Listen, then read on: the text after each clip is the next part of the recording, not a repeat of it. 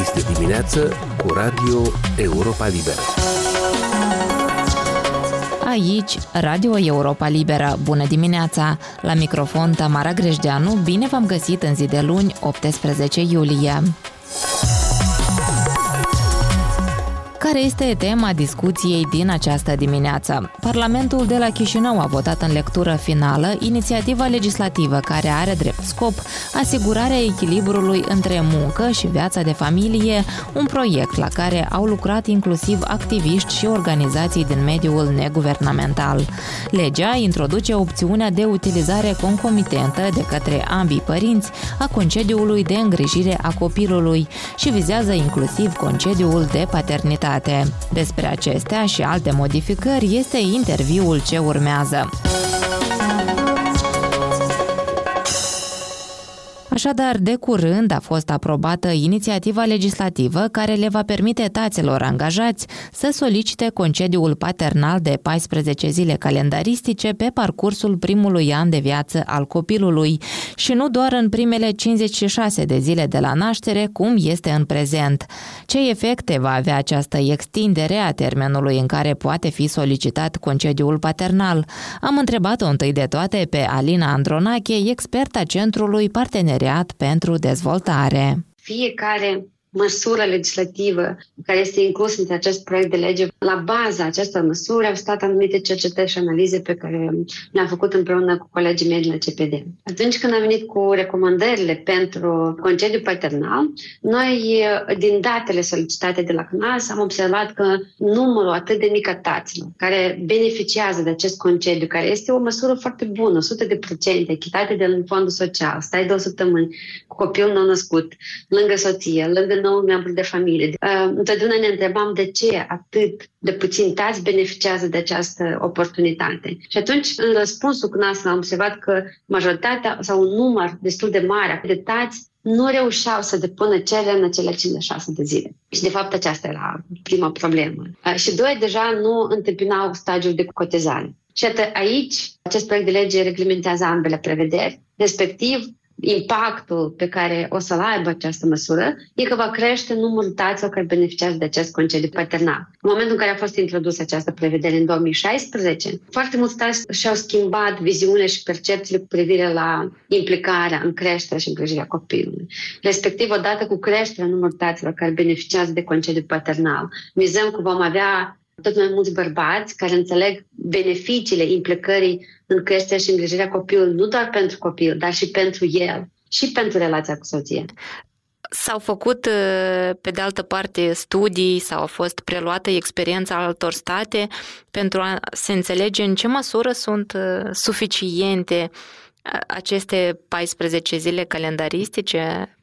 După mine, aș fi vrut o lună. Noi am și-am propus să fie o lună de zile sau posibilitatea de a fi împărțit în fracțiuni. Adică dacă tata vrea o săptămână sau o săptămână, două, două, trei, trei, adică să poată jongla. De fapt, în alte state nu atât pun accent, de exemplu țările nordice, pe concediu paternal, cât pe flexibilitatea ca părinții să poată jongla și împărți tot concediul de îngrijire a copilă între ei. Ba mai mult, de exemplu, Suedia a fost prima care a schimbat percepția cu privire la concediul de îngrijire a copilului. Acolo ă, părinții care jonglează între ei și împart acest concediu de îngrijire a copilului și tații care iau o perioadă mai îndelugată primesc și un bonus la indemnizația pe care o primesc. Înțeleg și legea votată acum prevede că mama și tatăl vor putea împărți pe rând concediul de îngrijire a copilului. Da. Cum se va întâmpla la modul practic? Asta este noutatea cea mai mare pentru Republica Moldova, că mama și tata vor putea împărți concediul de îngrijire a copilului, ba mai mult, vor putea o perioadă să ia concomitent ambii. De exemplu, eu pot să spun din experiența mea, la al doilea copil când am născut, starea mea de sănătate era foarte gravă, șase luni mi-am revenit după naștere respectiv. Aici era oportun ca această lege să fie în vigoare atunci, în 2014, și atunci aș fi putut și eu intra în concediu de îngrijire a copilului pentru ca să mă restabilesc și să fiu alături de copil care și el destul de greu și revenea, dar și tatăl își putea lua. Dar aici este posibil. Rămâne CNAS-ul uh, până în luna septembrie să vină cu toate hotărârile de guvern aferente ca să le fie mult mai clar părinților. Ideea este că dacă, de exemplu, nu știu, acum, că am născut eu, ca și mamă, îmi iau 5 luni, 6 luni, 7 luni și stau cu copilul, peste 7 luni poate să ia tata 6 luni, peste 6 luni pot să iau eu. Și toate lucrurile astea vor fi nu atât de birocratice, vor fi pentru cele scrise la CNAS.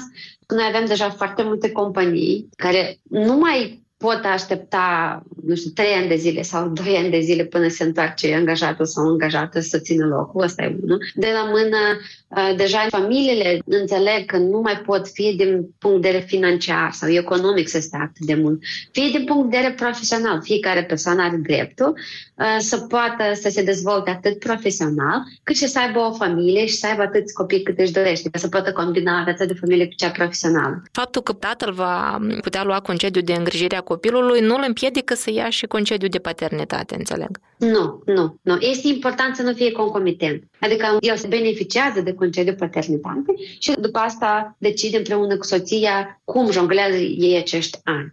Sau un an sau doi ani. Mai este și trei opțiuni. Dacă nu vor să jongleze, uh, care a apărut confuzie, am văzut că pe rețele de socializare, că cineva a ascultat concediul de îngrijire a copilului la un an. Nu, nu a apărut Asta... o nouă opțiune pentru concediul de îngrijire a copilului, mai scurt și mai bine plătit, adică indemnizația pentru creșterea copilului va putea fi primită în mărime de 90 din venit până la vârsta de un an și două luni a copilului. Asta s-a adăugat la cele două existente posibilități da, da. de până acum.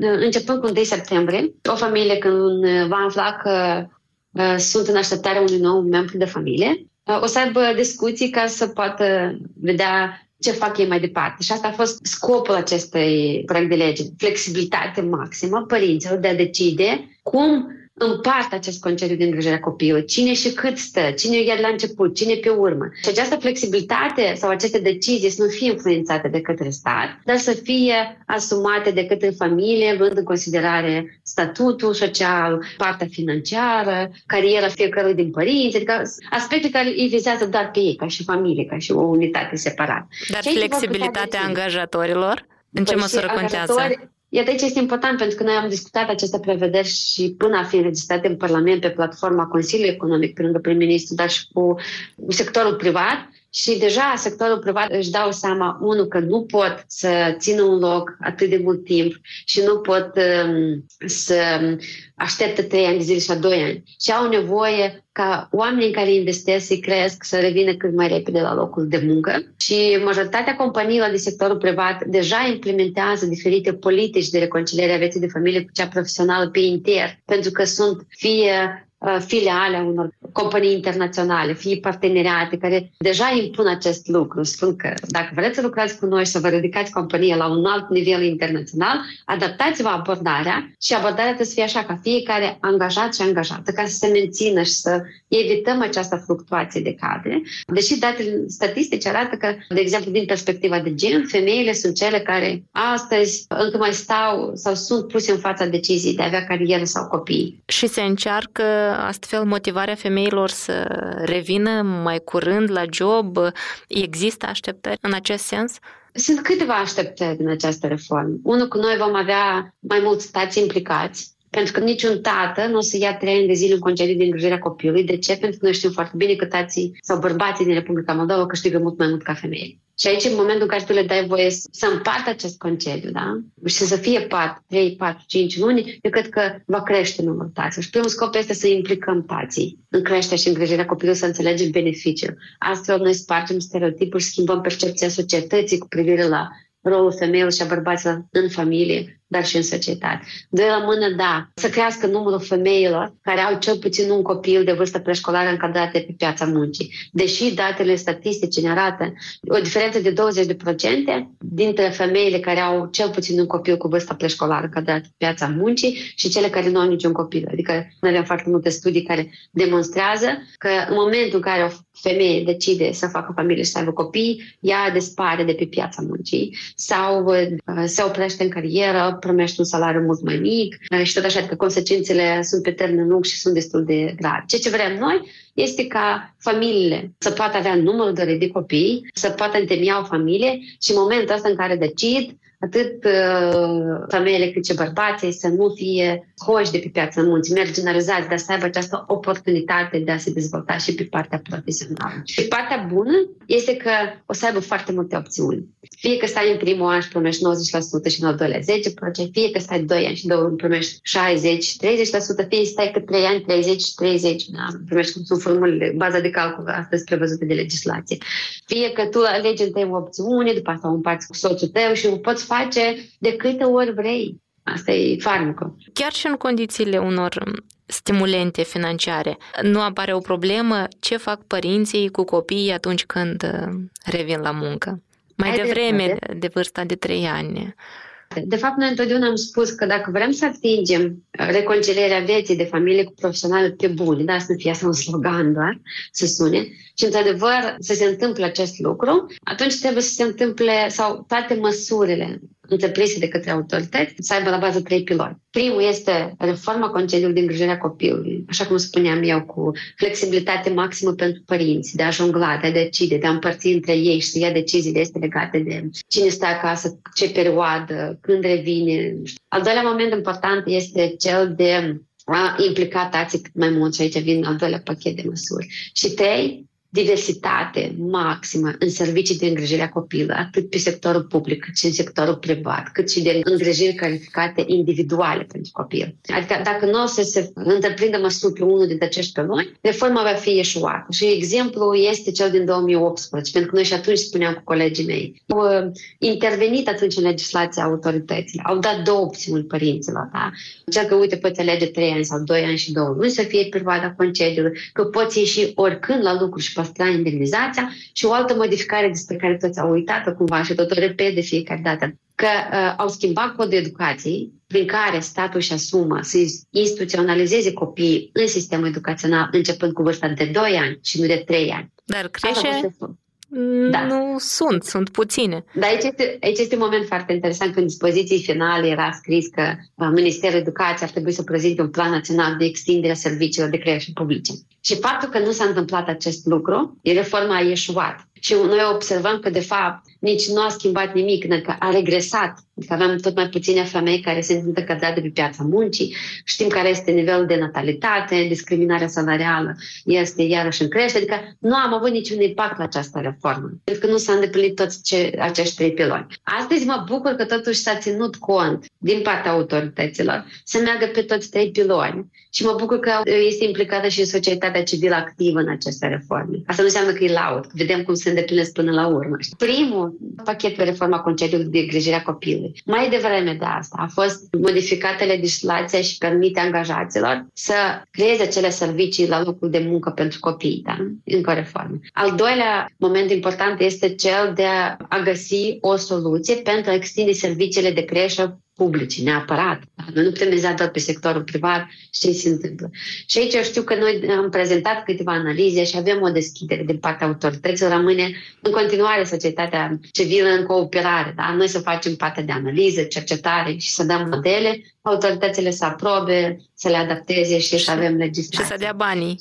Da, aici de fapt noi am venit cu o idee foarte simplă, de crearea unui fond național de creștere, așa îl numim noi fond, da? Dar nu înseamnă fond exact uh, ce presupune legislația, adică un program în care să fie destinat pentru extinderea serviciilor de creștere publice. Am organizat și o discuție publică și am prezentat uh, conceptul acestui program. Am văzut că este deschis. Sper să ajungem și la niște documente aprobate. Nu cred până nu văd. Dacă vom tărăgăna cu celelalte reforme care s-au pornit deja, legislația nu va lucra prima, adică cea reforma concediului de îngrijire a copilului aprobată. Asta trebuie să ținem cont și să nu tărăgănăm prea mult procesul și să intervenim pe celelalte aspecte neapărat. A fost activista Alina Andronache de la Centrul Parteneriat pentru Dezvoltare. Doamnelor și domnilor, aici se încheie emisiunea noastră matinală. Eu sunt Tamara Grejdeanu, vă mulțumesc pentru atenție și vă doresc o zi plină de spor în continuare. Puteți asculta emisiunea noastră pe posturile de radio obișnuite, dar este accesibilă mereu pe internet, la adresa moldova.europalibera.org, rubrica Radio. Vă mai recomandăm să ne urmăriți pe Facebook, Instagram, YouTube, alte rețele și platforme. Aici e Radio Europa Libera.